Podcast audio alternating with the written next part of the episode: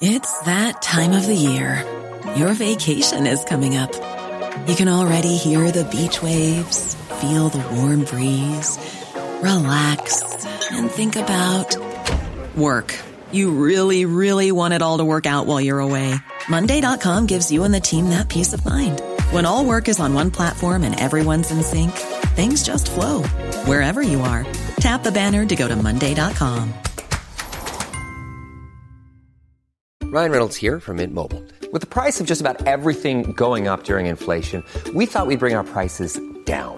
So to help us, we brought in a reverse auctioneer, which is apparently a thing.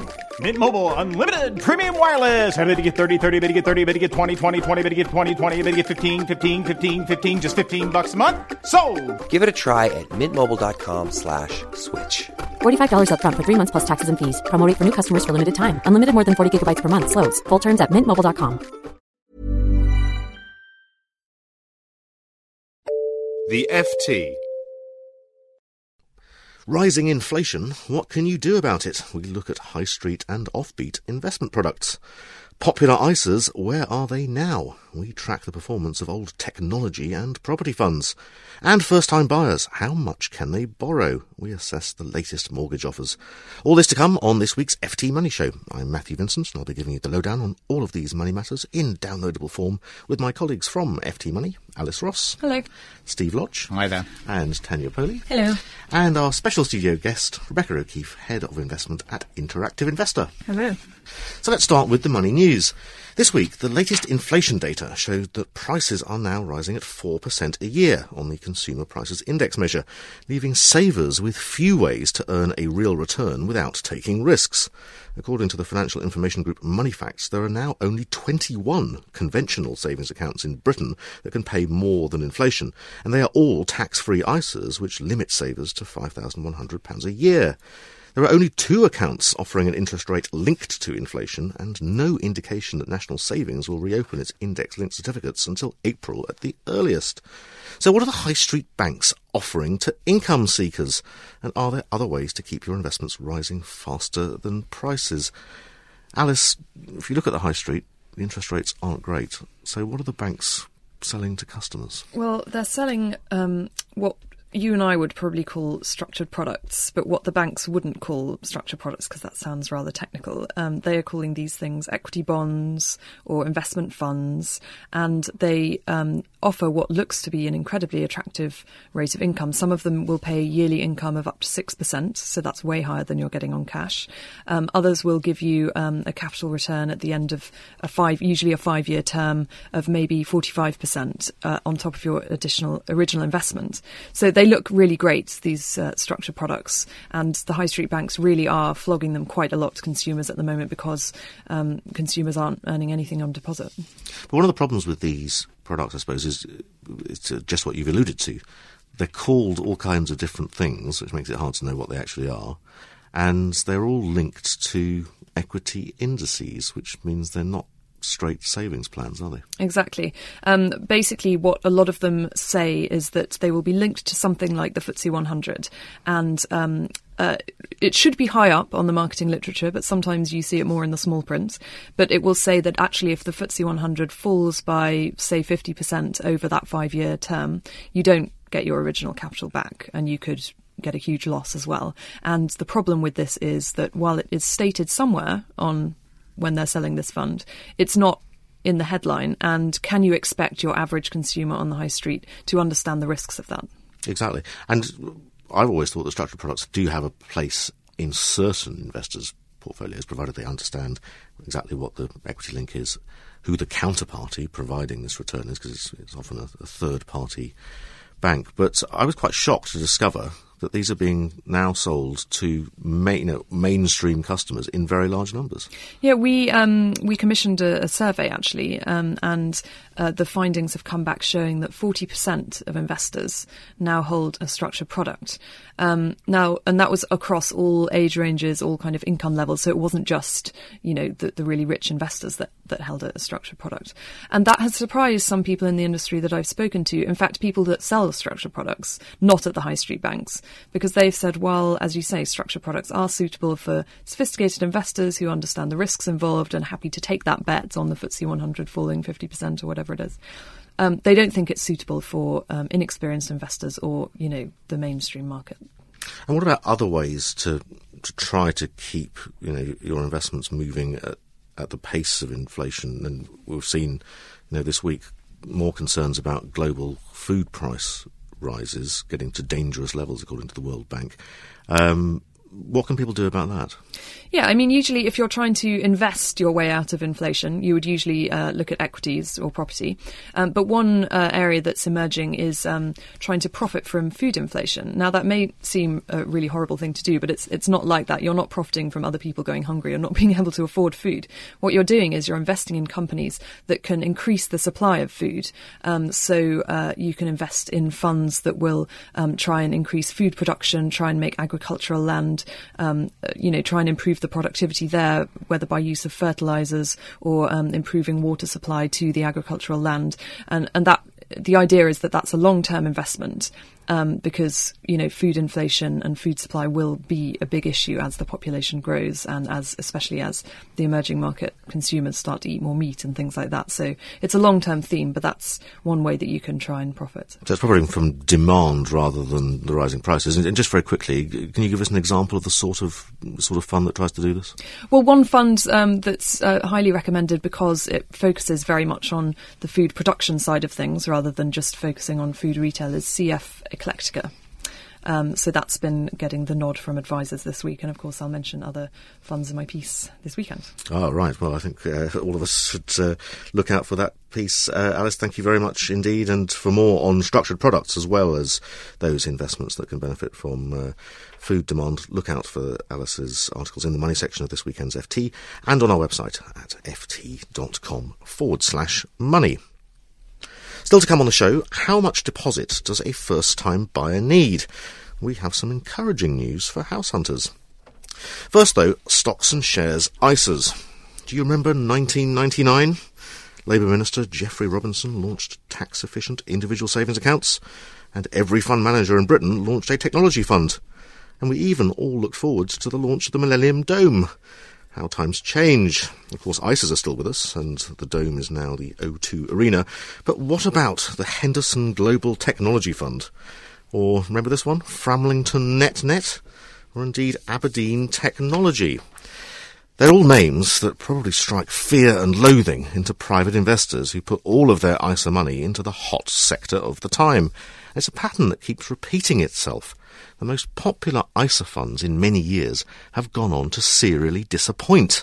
Think commercial property funds in 2007 or the first wave of corporate bond funds of the early noughties.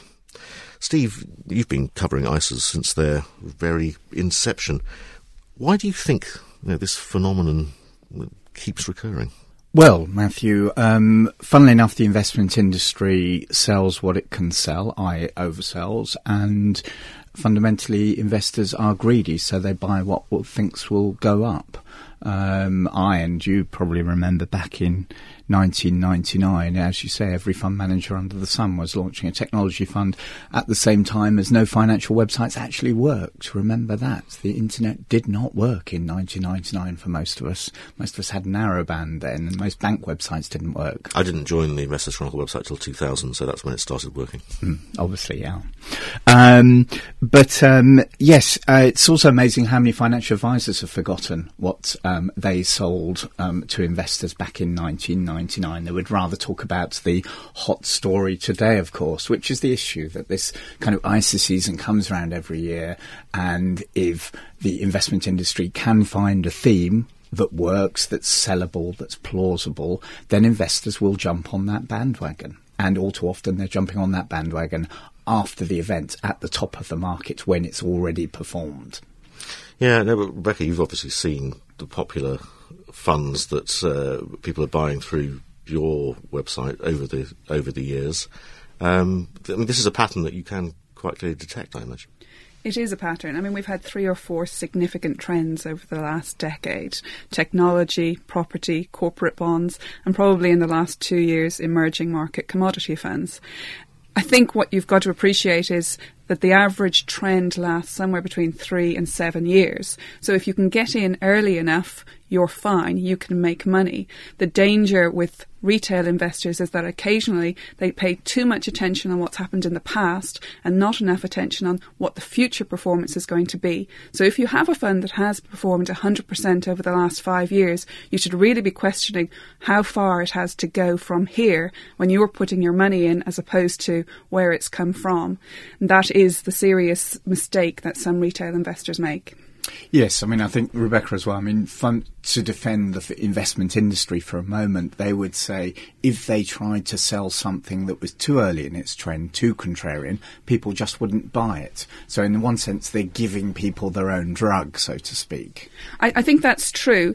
I mean, I've looked back at our trends and our investors, and our investors possibly aren't your normal investors in terms of the fact that they actually invest in riskier assets, maybe, and they are ahead of the curve. And they're more self directed, They are they? very much more self directed. For example, our best selling fund at the back end of 2005 was JP Morgan Natural Resources. Now, that's over five years ago, and people who have stayed invested in that fund have done Would have pretty done well. well, yeah. Um, I think what investors have to try and avoid is getting in at the wrong time, and that is um, when something has been up sort of 100 200% they also have the opportunity to diversify their holdings because i think some investors tend to focus on a particular fund or a particular stock at the time. And and well, let's revisit some of those horror stories as well, just for you know for um, journalistic um, uh, enjoyment, if nothing else.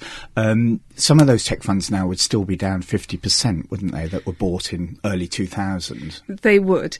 In the main, funds tend to recover um, from sort of typical crises. They have recovered from Perhaps 10% they of have. value. Yes, exactly. They fell from 100% to sort of 10% of their value, and they have recovered strongly from there. But obviously, if you've held those funds across the last 10 years, then you're still significantly down. And you might Um, need to hold on for another ten years to get your money back. Quite possibly, yes. I mean, typically a fund sort of will recover in a shorter time frame than that. I think the technology sector demonstrated a huge bubble and a huge burst, in which case, sort of, this was a dramatic example of something which really did lose 90% of its value.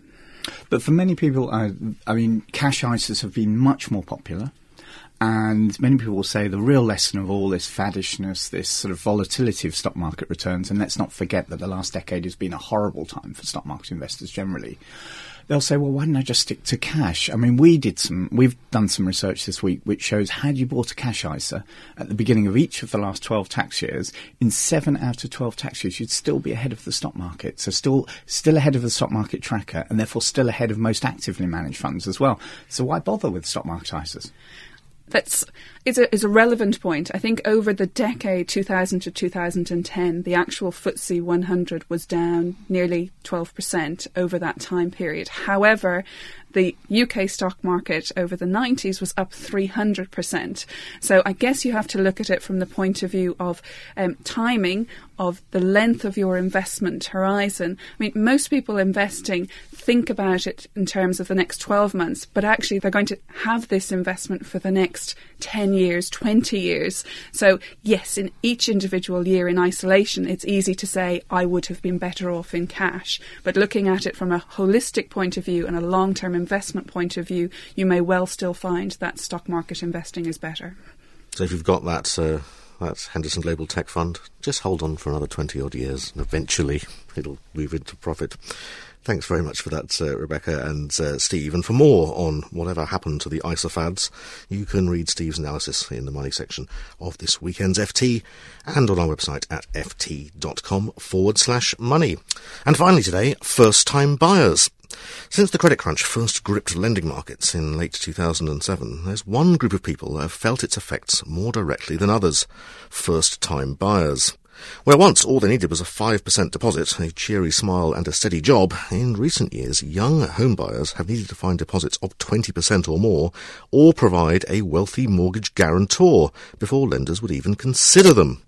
According to the Council of Mortgage Lenders, the average deposit needed by a first-time buyer is now £31,500, so no wonder the average age of a first-time buyer without family support is now 37.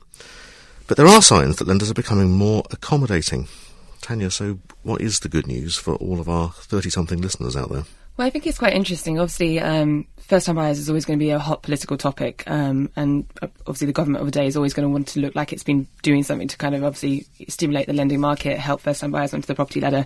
And actually, this week we saw the housing minister Grant Shapps. Um, host a kind of industry summit. Um, so they kind of brought all together people like house builders and the mortgage lenders and other industry groups to kind of discuss and explore the different options that could be offered to first time buyers to help them back onto the ladder. Um, I wouldn't say actually a lot came out of the discussion. I think it was very much to be seen um, with the other industry groups that they are talking about it and seeing what could be done. Um, although on the back of it, we did see one house builder, um, this was Taylor Wimpey, launching a new scheme um, to offer 95% loan to values to first time buyers. I mean, this is obviously only to do do with select developments um, that they offer, and they've um, joined forces with two building societies to kind of offer this um, product. I think these are for developments in like places like East Midlands, East London, and East Anglia. So it's obviously still quite a limited scheme, but it's another option um, at that 95% loan to value market. So it's helping first time buyers come back onto the ladder. And we've also seen um, news this week from Moneyfacts. I mean, they put out some data on 90%, how many 90% loan to value deals there are on the market. Um, so we've actually seen this increase um, from February last year, from they when there was only about 144 products being offered in the market to about 214 products. I mean, that is an increase because back in um, the summer of 2009, we only had about 56 products. And I think prior to that, there was probably over, only a handful of lenders actually offering these type of higher loan to value deals. Um, can I play devil's advocate for a moment? I, I'm I'm again first time buyers. I mean, these young people are starting out with huge student debts, and if the mortgage industry makes it too easy for them to get mortgages, they're just piling more debt you know, why this obsession with getting on the housing ladder? As long as they've got somewhere to live, that's all that matters. I think that's a fair point, but then obviously people are very concerned about the fact that, you know, first time buyers are kind of potentially the driver of the housing market. And if we don't see first time buyers come into the market, even the people who have bought their kind of first home and want to move to upgrade to their second home, we can't see that movement unless you get the first time buyers coming back into the market. So I think that's where the focus really is that we need to kind of have this part that's actually going to stimulate movement on, on the housing market. So, how do you see the uh, the rest of this year panning out? You mentioned that there are now more ninety percent mortgages. Yep. There's this particular um, Taylor Wimpey scheme for ninety five. Yeah. Will we see ninety five percent mortgages from high street lenders? I think it's going to be slowly happening. I mean, the 95% deals that are on the market already that aren't um, kind of a house building scheme or guarantor mortgage, um, there's actually only one bank currently offering um, such a scheme, and that's Yorkshire Bank, which offers a three-year fix at 95% um, loan to value um, at a rate of about 6.99%. Not cheap. It's not cheap, no. And um, obviously, that's because of the risk involved. And I think what the summit was kind of t- uh, talking about was actually how can we encourage lenders who are actually having to you know, they obviously have to take on a higher capital now to actually produce, be able to offer these loans, and that's the that's the problem really, which is stopping a lot of the lenders and building societies going back into the market. So that's why the discussions now surrounding a lot more about these kind of potential um, sort of mortgage insurance schemes, um, um, which obviously the house and the house builder scheme is one of those because they're actually carrying the risk for the building societies um, involved in the scheme. And also we're seeing all these kind of um, you know innovative top up loans being offered as well through house builders. And I know Assets is looking at doing one later on this year, which um, where you see the kind of building societies offer about 75% loan to value, which is the area that they're happy with, and then you get all these kind of other top up funds which will provide the higher um, portion of the loan, obviously at a much higher interest rate. Um, but, but it gets you up to 95%. It gets you up to, yeah, so you obviously do that kind of initial route in. I mean, what I always also say, um, with all these 95% schemes that are on the market, you really need to look at what kind of the term of the, of the mortgage is, because especially with the um, Tim, Taylor Wimpey one, they're actually only offering two year fixed rates, which I think is quite a scary thought at the moment for a first time buyer going for a 95% loan at, just for two years. How on earth do you remortgage it? Exactly, and yeah. that's and that's what you to look at. I think really we need to see more five-year fixed rates coming through on that ninety-five percent level. Very sensible. I think you should tell Grant Shapps that. Tanya, thank you very much indeed. And for details of that 95% finance scheme, look out for Tanya's article in the money section of this weekend's FT. But that's all for this week's FT Money Show. Remember, you will find weekday news updates and all of these stories on our website, ft.com forward slash money. And if you have a question that you'd like us to answer about any aspect of your finances, just email us. The address is money at ft.com. Next week, we'll bring you another financial lowdown in downloadable form, but until then, it's goodbye from me and it's goodbye from Tanya, Steve, Alice, and our special guest, Rebecca O'Keefe from Interactive Investor. Goodbye. For more downloads, go to ft.com forward slash podcasts. Flexibility is great. That's why there's yoga. Flexibility for your insurance coverage is great too. That's why there's United Healthcare Insurance Plans. Underwritten by Golden Rule Insurance Company, United Healthcare Insurance Plans offer flexible, budget friendly coverage for medical, vision, dental, and more. One of these plans may be right for you if you're, say, between jobs, coming off your parents' plan, turning a side hustle into a full hustle, or even missed open enrollment. Want more flexibility? Find out more about United Healthcare Insurance Plans at uh1.com. Planning for your next trip? Elevate your travel style with Quince. Quince has all the jet setting essentials you'll want for your next getaway, like European linen, premium luggage options, buttery soft Italian leather bags, and so much more. And is all priced at 50 to 80% less than similar brands. Plus, Quince only works with factories that use safe and ethical manufacturing practices. Pack your bags with high-quality essentials you'll be wearing for vacations to come with Quince. Go to quince.com slash pack for free shipping and 365-day returns.